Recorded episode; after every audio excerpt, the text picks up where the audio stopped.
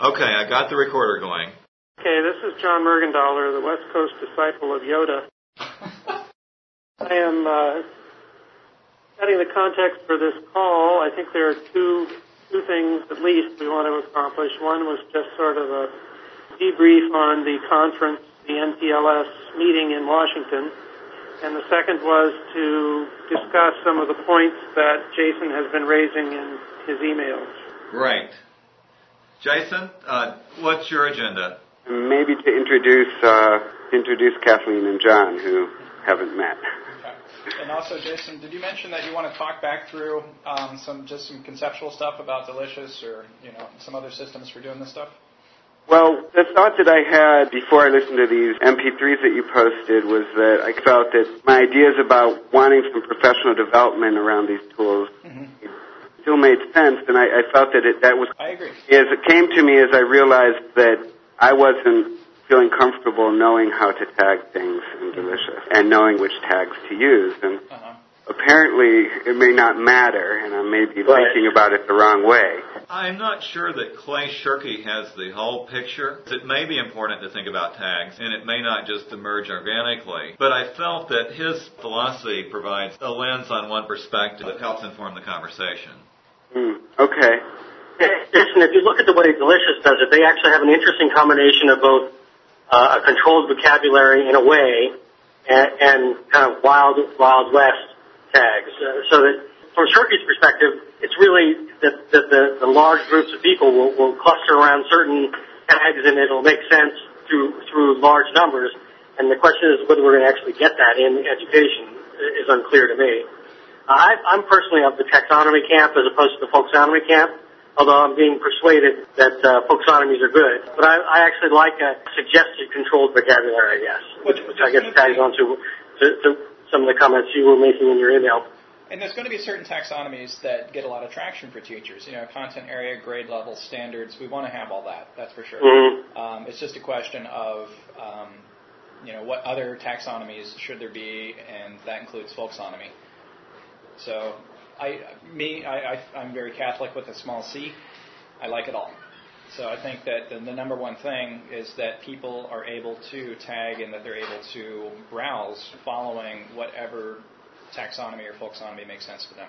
Right. Jason, I, I thought you made a very important point about the transition from the conceptual to the applied. But when you start tagging in Delicious, if you're not sure what button to click, it comes to a screeching halt very quickly. Well, I'm really questioning what's practical is very different from Clay's and maybe our perspective as we're thinking of our role as teacher educators. I'm just not sure what, what's practical for information science may not be practical for mm-hmm. teacher education, or it may mean may completely rewrite teacher education in ways that we have to consider. That's what I'm really struggling with, is what the implications are if Clay is right. The number one thing to avoid is as soon as you, I would start out saying, I, I, want to restructure all of teacher education. I think that we're in the hole and probably not going to get very far right there. That you have to work with the existing system, but that doesn't have to be the, the boundary of it. You know, you can go beyond that. I think. One thing next year we might want to do is just give people an orientation to delicious, or better yet, maybe give them an orientation to delicious. The prototype of what we want. Exactly. Some working version, uh, and,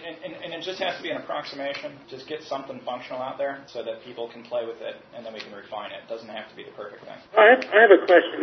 Is, there a useful distinction between settings in which there is a organized program of teacher education going on and sort of more more of a marketplace setting where people will come and use what they want and not use what they want and, and are, are able to vote with their feet and choose choose how to spend their time and actions and so forth. Mm-hmm. I, I, think that last setting is the more interesting one, John. Randy Hanson is coming down from Discovery uh-huh. to, to have a conversation with us because I feel like Discovery has had to stand the test of the marketplace where people do vote with their feet. And I was really interested in how they experienced such a success in both building community and getting people to do many of the same things that we're interested in. And I would also say that uh, the more we can have sort of strategic alliances with programs that teachers had, um, and so that we can be in dialogue with them, and maybe they adopt intensively some portions of what we're talking about. I think that that wouldn't hurt and wouldn't necessarily pull us away from um, the, the bigger vision.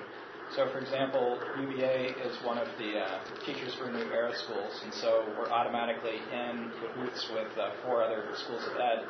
And they're they're pretty committed to, I think, technology, and they're more ambitious than your average bear when it comes to that. And there's already channels for dialogue there. So I would think that we could at least talk to them and then see if there would be interest you know, as we develop and getting what do they have to say, what would be useful to them as a program of teacher ed, and then maybe even get it used. Because I don't think anybody's going to say open educational content. Nah, I don't like that that they're going to be open to it at some level. The other thing that may help us is figuring out how we can blend a mix of successful proprietary systems and open systems. The perfect example for me is the one that Bill Ferster suggested. Teachers are making inspiration templates by the thousand. Inspiration is a proprietary uh, program, but the templates can be freely shared. So you have these interesting intersections in the border between the two parts of the continuum. Well, this is similar to the uh, sketches, right, for, from John, we were talking quite a bit to Steve Rasmussen. He was saying there's a whole cottage industry developed about creating sketches. There are thousands of sketches, so I think that's another great example. It's a win-win scenario in that it helps the vendor extend their market, but it also results in free exchange of ideas and content. And, and John, when you, when you brought up that kind of uh, division between the uh, the more formalized teacher ed and and kind of free for all market economy, what did you have in mind as being the difference between the two? Well, I'm really thinking along, I think I'm thinking along Jason's lines, in the, in just in the sense that when you have a controlled situation, when you've got a class at UVA that you take to get your teacher's credential, then the participant, the teacher candidate, is going to be willing to do things and invest time and energy in ways that won't necessarily be true once they're out in the marketplace and just doing what they want to do with their time. Mm-hmm. So I think you can have different expectations about creating a, a mass of users or, I mean, you can, it seems to me it's a different, it's just a whole different kettle of fish if you've got a, a professor there who's going to be grading or at least passing people either through an in-service program or a pre-service program. Problems sort of get solved, but when it's, it's the marketplace, which is the more tricky one to me. You would certainly solve for the marketplace and let the, the teacher ed be the, the one that comes along for the ride in a sense because you're, you're solving the more difficult and, and one that needs more, more scaffolding. Let me give you an example of the way you can go between those two worlds. Currently, we're working with the History Department at the University of Virginia and the Center for Digital History to work with history classes that will catalog content related to history. This is part of their class assignment. Once it's cataloged and goes into the database, it can be freely used by teachers. At the same time, we're having a conversation with the Arlington schools just outside Washington, D.C. They're working with the Library of Congress on a related related project in which teachers themselves are generating content for history teaching at the at the K-12 level. In this context, these two projects can inform and reinforce one another. I think this is the case where just getting a corner of the problem where we can have success will give us an object to think with, and and then maybe we can try to build it out into other content areas. Yeah, that's exciting to me because you brought in the student who's the learner there, and sometimes I worry that we're one of the things that these technologies do is they're going to let students learn in completely new ways and do really far out things that we haven't imagined. And so if, I'm glad you're, you're able to bring in what the students are doing there with the cataloging for history as part of their class assignment. Well, and part of then what we might want to think about as we organize and catalog resources within this database is that when a teacher submits stuff, it's great if they can also point us at samples of student work, and that that would be that would make something a richer resource than if it didn't have those accompanying samples. But how would that happen in that if you took the folksonomy path? How would how would history get cataloged differently than having teachers using the Library of Congress model? It would it would somehow be different. One of our things that we admire is National History Day. What's great about that system is encourages participation that then gets where exemplary uh, work is identified at all levels, regional, state, national. But they don't go to the last step. They don't make it available once they go to all this work. I think giving teachers a way to identify exemplary content and float it to the top is what these social systems are going to allow us to do. The, the other thing, there, there really isn't a, a uh, tension between the folksonomy and the, and the, taxonomy either. There are ways to make them work and, and play nicely together. Yeah, I personally believe that there has to be some, like Thomas said earlier, there's some things like content area uh, grade level. Those, those are kind of fixed categories that, that are, are important and well understood and might be good to call grade 7, grade 7 everywhere. And other things are, are, are a little more loosey-goosey. Well, I want to go back to what Glenn mentioned earlier, I think, about some kind of orientation being offered in the future. And I also want to remind folks who may not have listened to Kathleen's bit that she seemed to be interested in some fairly intense professional mm-hmm. development herself. Yeah. And, um, right. And she represents enough with that with that kind of teacher power. She represents you know critical mass in that. Sure. That, uh, the point that I wanted to make is that Glenn, when you say we would give them an orientation to Delicious, we can we can think about that orientation as a face-to-face session, but involving an online component that could operate independently and be used by others. Yeah. So I'm imagining it would be a reusable workshop slash online course or module that we would use in face to face and show people how to use it, but then they could go back to their institutions and use it in the same way. So that as I left the session on the third floor there, I would say, oh, I'm going to go back to BIE and show people how to do this. Ideally, what we would do, Jason, would be try this out locally with a couple of few teachers, and then offer it as a workshop or a tutorial at the site conference possibly even spin it out at NECC so that we have a few shots at it before we get back to the summit next year. Teach them delicious. It would have to be more yeah, than that. It would have to be teach them to delicious with some some kind of educational value added. Don't you think? I agree. That's exactly what we're talking about. Well, the other topic that hasn't come up is uh, evaluation and research question and how that's done in a more open way. But I think that the the use of the criteria if you have tags that are somehow evaluative, if you will, mm-hmm. um, and that would begin to support the feedback and research and evaluation side of things too. And again, I'm wondering about how that works in a more open way. Do you remember in StumbleUpon how there's a thumbs up and a thumbs down, or Digg, same way? Yeah. That uh, that's one very simple folksonomic way for people to provide feedback. Mm-hmm. Now, on the other hand, we'd also have to have something there so that if somebody wanted to give like more granulated feedback, that they could be they, that could be made available to them. You know, if they want to rate it on different uh, different scales for you know, different qualities, if they want to um, write a description of what's going on. Mm-hmm. That uh, are you talking about efficacy in terms of the, the program as a whole, or efficacy of individual resources? I was thinking more individual resources. Okay. Yeah. Although, although I think the program as a whole should produce people who are able to identify and create more highly rated. So, and there should be some designation of people who have somehow been found to be extra competent in providing feedback, and so when they give that more detailed feedback, it counts for more. So, for example, somebody, let's say from AFT, let's say we do a 40-hour course, people who've gone through that 40-hour course um, and have, you know, they got it, we would uh, take their ratings and categorize them, sure, in the group pool, but then also categorize them in the expert pool, so that uh, somebody who wanted to say, well, man, the people who are really deep on this, what do they think?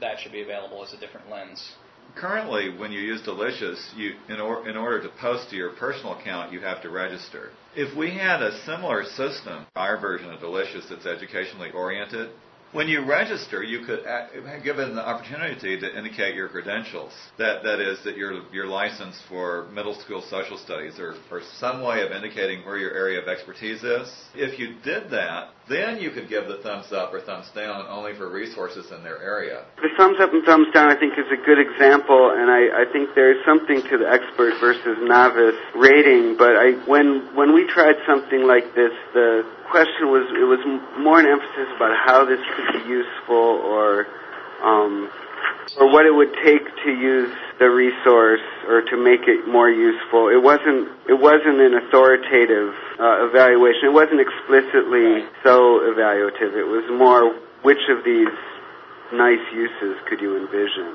Jason, didn't you tell me that it generated helpful feedback for the developers? That was in the context of uh, an uh, online course that I taught where we spent a week on each tool. And we would read the articles that they had published, and then we would go and we would use each person. There would be an assignment that required you to go in and use the tool, like an online concept mapping assessment tool. I think it would be wonderful if this could then be a resource that would kick the feedback back to the developer of the tool, just so that they could have a sense of what people thought might be helpful. Right. Well, we could do this at a meta level with tools, like Delicious would be one tool and Flickr would be another tool. Or we could do it in our own system, and where it would be rating, where the tool that would be rated would be teacher's project or what have you. But yeah, I think you know, I, I think that you have to find uh, people who are interested in participating, but I think it could be done. A lot of places actually have large resources for development and not for dissemination and evaluation. The ability to get feedback is is valued. Oh yeah, and and there's uh, an article that I can point you to that I that got, that wrote up the courses that we did and how we did Mhm. it if you want. the granularity. Getting, back to I guess your original question was, it's not just thumbs up and thumbs down on the resource itself, but the idea was that, that there would be a set of uh, of uh, context specific or content specific criteria. It's, you know, like from resources uh, probably are going to be different than social studies resources. Age appropriate stuff. Is it accurate? Is it? If you look at that teacher pay teacher, they had a bunch of them. Was it clear? Did it? What could it teach? Was it enjoyable or something like that? Accuracy obviously is a big one Right. quality in general, but and theirs were pretty general. The real trick in this one is actually coming up with what. How do you know good when you see it, Right. and, and how can you quantify some of the factors that, that that talk about good? And if you set it up in a way that there's enough real granularity to these different factors, can you then people can comment on them and, and say, yeah, I, I thought it worked really well, or four plus five does not equal six. You know, so it's got a negative on on that one, or or doesn't you know it's too hard to use, or whatever the factors end up being. Right. Well, some of those too hard to use is one that you can imagine people doing informally. I think the questions of quality, this is why putting it into a professional development setting makes sense where you really want to dig into, you know, what is, what is the meaning of accuracy and Right. are the, are, you know, what's a good definition or what's a good problem statement? Right, or and I is think this, or is this a good develop- design? Cri- I, I think there should be open, reusable criteria, and you can kind of cobble together whatever list you want and Yeah. Start collecting really good questions that we, if we can think of a few questions that we really want people to consider when they look at these and respond in the way. Right, and, and professional development would be a fabulous uh, formative assessment tool here, and, or a formative development tool really more, more, than an assessment for working out these categories and figuring out what it is that works for teachers. The question is really what is what is quality and how, what are the qualities that we want to focus on. Right, and we're going to have to think about that. The charge was to go back to the content area associations and try to get this conversation going there because there's going to be somebody or several somebodies there who are interested in this. And I do Mhm. think that these indicators of quality are going to be pretty specific to the content areas. Or the more specific it is to your content area, the more useful that indicator of quality is. Exactly, exactly. And a lot of indicators of quality have already been developed for certain types of resources anyway. Uh-huh. In that case, it may be just a question of picking out the best ones and deciding to really kind of And, and since we're show what an implementation of those would be. Uh-huh. And, and assuming that we embrace a philosophy of iterative refinement here, um, we just have to get some initial stakes in the ground and try it out. Um, and we probably would want to have a mix of sort of uh, what are naive or intuitive indicators of quality mixed in with some more content specific or more t- you know carefully thought through indicators of quality. Um, but just let's get it floated and uh, run it around a little bit and see how, how people like it. hmm If if you like, I I could um, present to you sometime the way the BIE pilot system worked. I mean, there were a set of authorable criteria, and you could reuse them. And then also look at some of the criteria from even a number of years ago. Some of the issues that the National School Network Forum was looking at are still potentially of interest concerning interactivity. You know what it allows students to do, and so on. What's the pr- what's the process for developing something like this? We just have to agree on what we want to do, and then I don't think it's a very difficult task. I think the hardest part is deciding what what the scope of the project is, and and uh, the, technical side of it. I think is is fairly straightforward. And it's really just getting consensus on a starting set, and then uh, a uh, enough resources to actually pull it together, a test bed, so to speak. And uh, and then a, a place to get feedback on that whole uh, conglomeration, which sounds like uh, sounds like you guys could probably pull together some professional development opportunities that would be great for for thinking about that process and getting some you know, iterative feedback on, gee, these things work, these don't, this idea works, this is popular, you know, that kind of an idea. And, and we can, if nothing else, run it in some classes here at UVA that, um, you know, all of the grad students, most of the grad students, teach. Uh, pre-service teachers, uh, some of the methods professors were pretty simpatico with, and they would be int- open to integrating this into their classes. So, I mean, we, we can do a little bit of field testing right off the bat. Plus, I'm sure you guys have connections.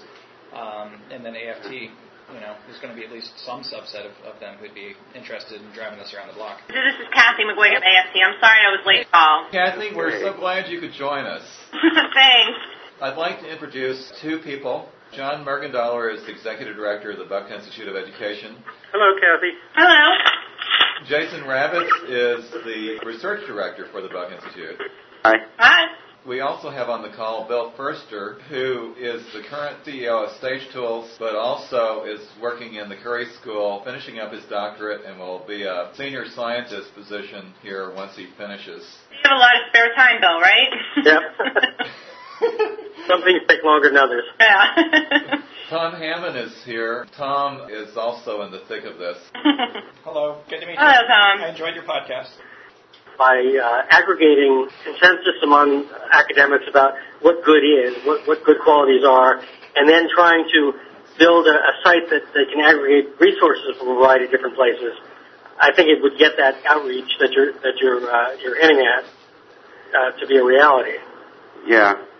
Well, I, I, it seems, I think I've seen it work. I mean, I, for Kathleen's benefit, I'll just say I've been involved in a couple projects where we've tried to educate teachers about online resources by having them review them in some systematic or interactive way where that knowledge was then captured. I think that question is how, where this runs into these more open ideas. If we could ever get informal use of this, In my mind, Jason, the target audience would be an AFT member, a teacher out there in the field. The Pew Foundation says the number one reason teachers don't use internet resources is the difficulty of getting matched up with resources that are appropriate. Kathy's already started to build the T-Source. Did you get a chance to look at the T-Source? Yeah, I did. She's already thinking about this, how we can bring it down to the practical applied level for their members. The problem with Merlot and Jam and all these other things is they're- they end up being silos. There isn't enough critical mass, not enough uh, content in any one place to, to make it uh, worthwhile to, to get get enough people, enough eyeballs in order to make this kind of social networking work. The hard part is now is how do we how do we get enough people looking at them and rating them with, using this good criteria that we come up with and uh, and have enough resources to make it worthwhile for them to go there. Kathy's pretty clear that she has no problem with collaboration, but we probably should let her speak for herself. Kathy? Yeah, no, I don't. I definitely don't. I mean, one of the things we're looking at, uh, T-Source is like, uh, it, it's the foundation of, of, of what we're trying to build. It doesn't even really, me honestly, scratch the surface of what, what the thinking is behind this.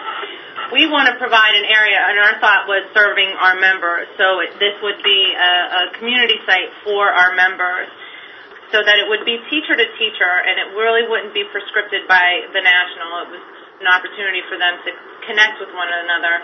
And as we're looking at building out these, these message boards, if you will, the idea we're also looking at building um, a database of relevant websites for teachers because you all know there is there's a lot, there's too much out, out there that is that is not of high quality.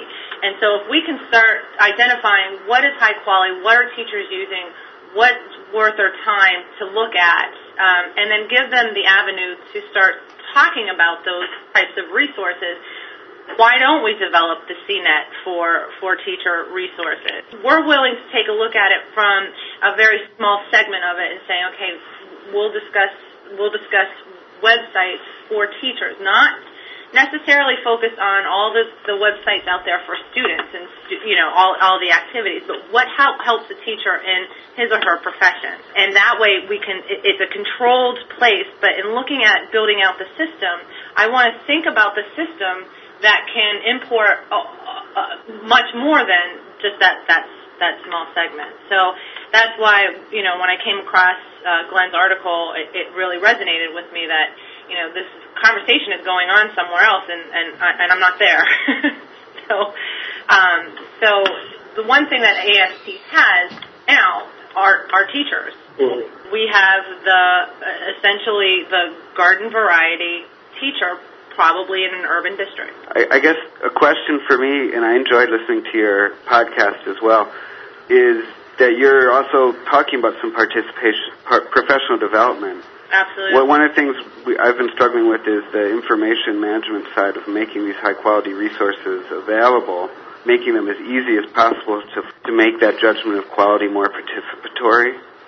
So that's why I was talking about these expert review panels. It seems to me the expert reviewers learned so much from that experience. Mm-hmm. So I was interested in hearing more about the kind of professional development program that you're developing. Yeah, well, the, there's a couple of things with the professional development and tech integration. That program is called Teacher Leadership Project, and we're talking with the the group that um, developed that curriculum to look at adopting or adapting that for our members, so that through our professional development channels, which are which are face to face courses, that we can put that into our bag of offerings, and that's something new for us as an organization because we've spent the last 25 years defining and refining the professional development we think is best for for you know in reading and math. We've never really gone out and brokered and said yes, this is this is what's going to work. But if we don't start doing that, we'll never move beyond reading and math. So,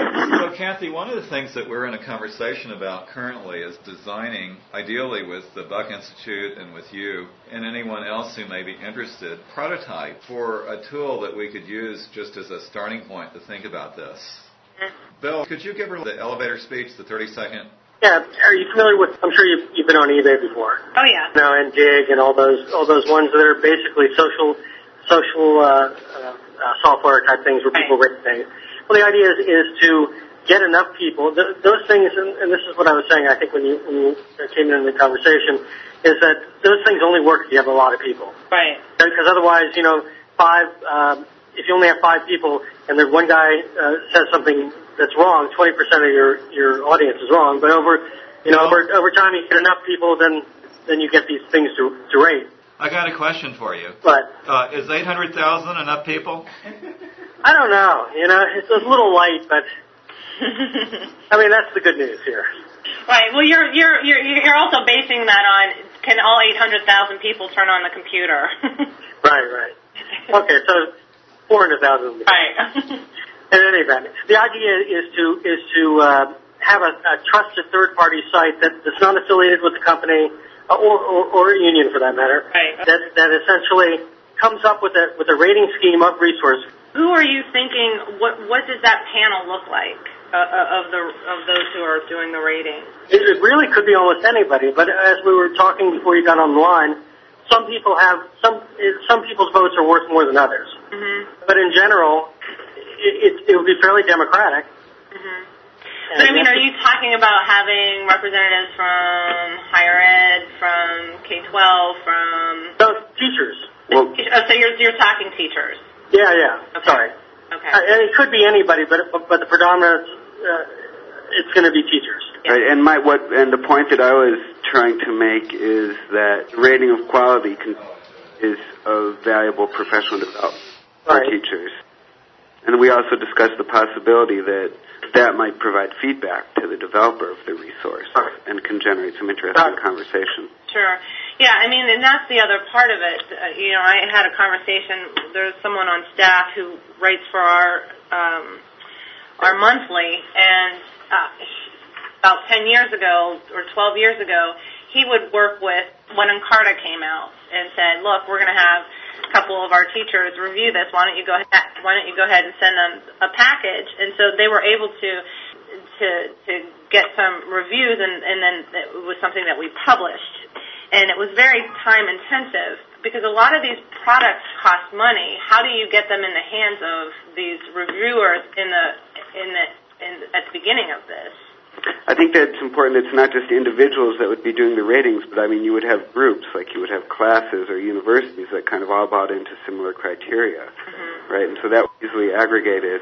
So you might partner with a partner reviewing organization that had your audience for that product how do you identify or how do is it the the company who's selling aware or is it is it is it an individual who has a program or let's say I'm enrolled in in a program at Pepperdine and uh, you know a, an online program and you know am I going to submit that for rating you know I I love the program but someone else may have hated the program Yes. Uh, okay Well, like, So yeah, anybody could me bringing anybody it to the it. table not Pepperdine bringing it to the table They could. It really wouldn't matter who brought it to the table. Uh, the more people to bring it to table, the better, frankly. Um, yeah, we had a system where anytime you submitted a review, you could provide your own site that you wanted others to review. Th- th- Before that, I just want to jump in. This is John Mergendoller, and I've got an 11 o'clock meeting I've got to go to. So I'm going to leave the call, and thank you very much. Bye-bye. I, I, I have a two o'clock meeting that I have to run to as well, but Uh, I I did want to say, have you taken a look at the Teachers Pay Teachers site? yeah. Okay, okay. It, it's just very interesting that you don't get a whole lot of what it, what it is, and I, I I would be hard pressed to see where someone would spend five dollars and you can't see a whole lot. I would like to continue this conversation because I think that there's some crossover, and I think that our you know what what you're thinking of is something that our members could definitely benefit from, and if I can get you in touch with some of our members and also work with NEA. And, you know, I mean, again, Mhm. b- between the two organizations, we're, we're talking public school. So, well, I appreciate, I appreciate all the time and uh, I will look forward to working together. Hey, excellent. Take, Take take care. Goodbye. Bye. Hi. I'd like a chance. Maybe sometime we could uh, do some video sharing or screen sharing. Do you have a tool for doing that? We tend to use NetMeeting a lot. Why don't we do that? Okay. One of the things in the talk that we listened to is that you can stock the shelves with high quality things based on the use patterns, you know, automated gen- generated use patterns, and Mhm. then I can't remember the metaphor that he used, but you don't build the container and then fill it up. You start with the content and then you build the container. So maybe the informal sharing and the kind of bubble up process Mhm. identifies what teachers are really liking and using. And then Right, and some there a of- lot of- then our tagging is more of an analysis of well, why is it that this site is so popular, or why is it that there's so many thumbs up? What What about the blog, you guys? Are you guys still going after that? If we can keep it going and post summaries, then it will allow you to bring in other people. Yeah.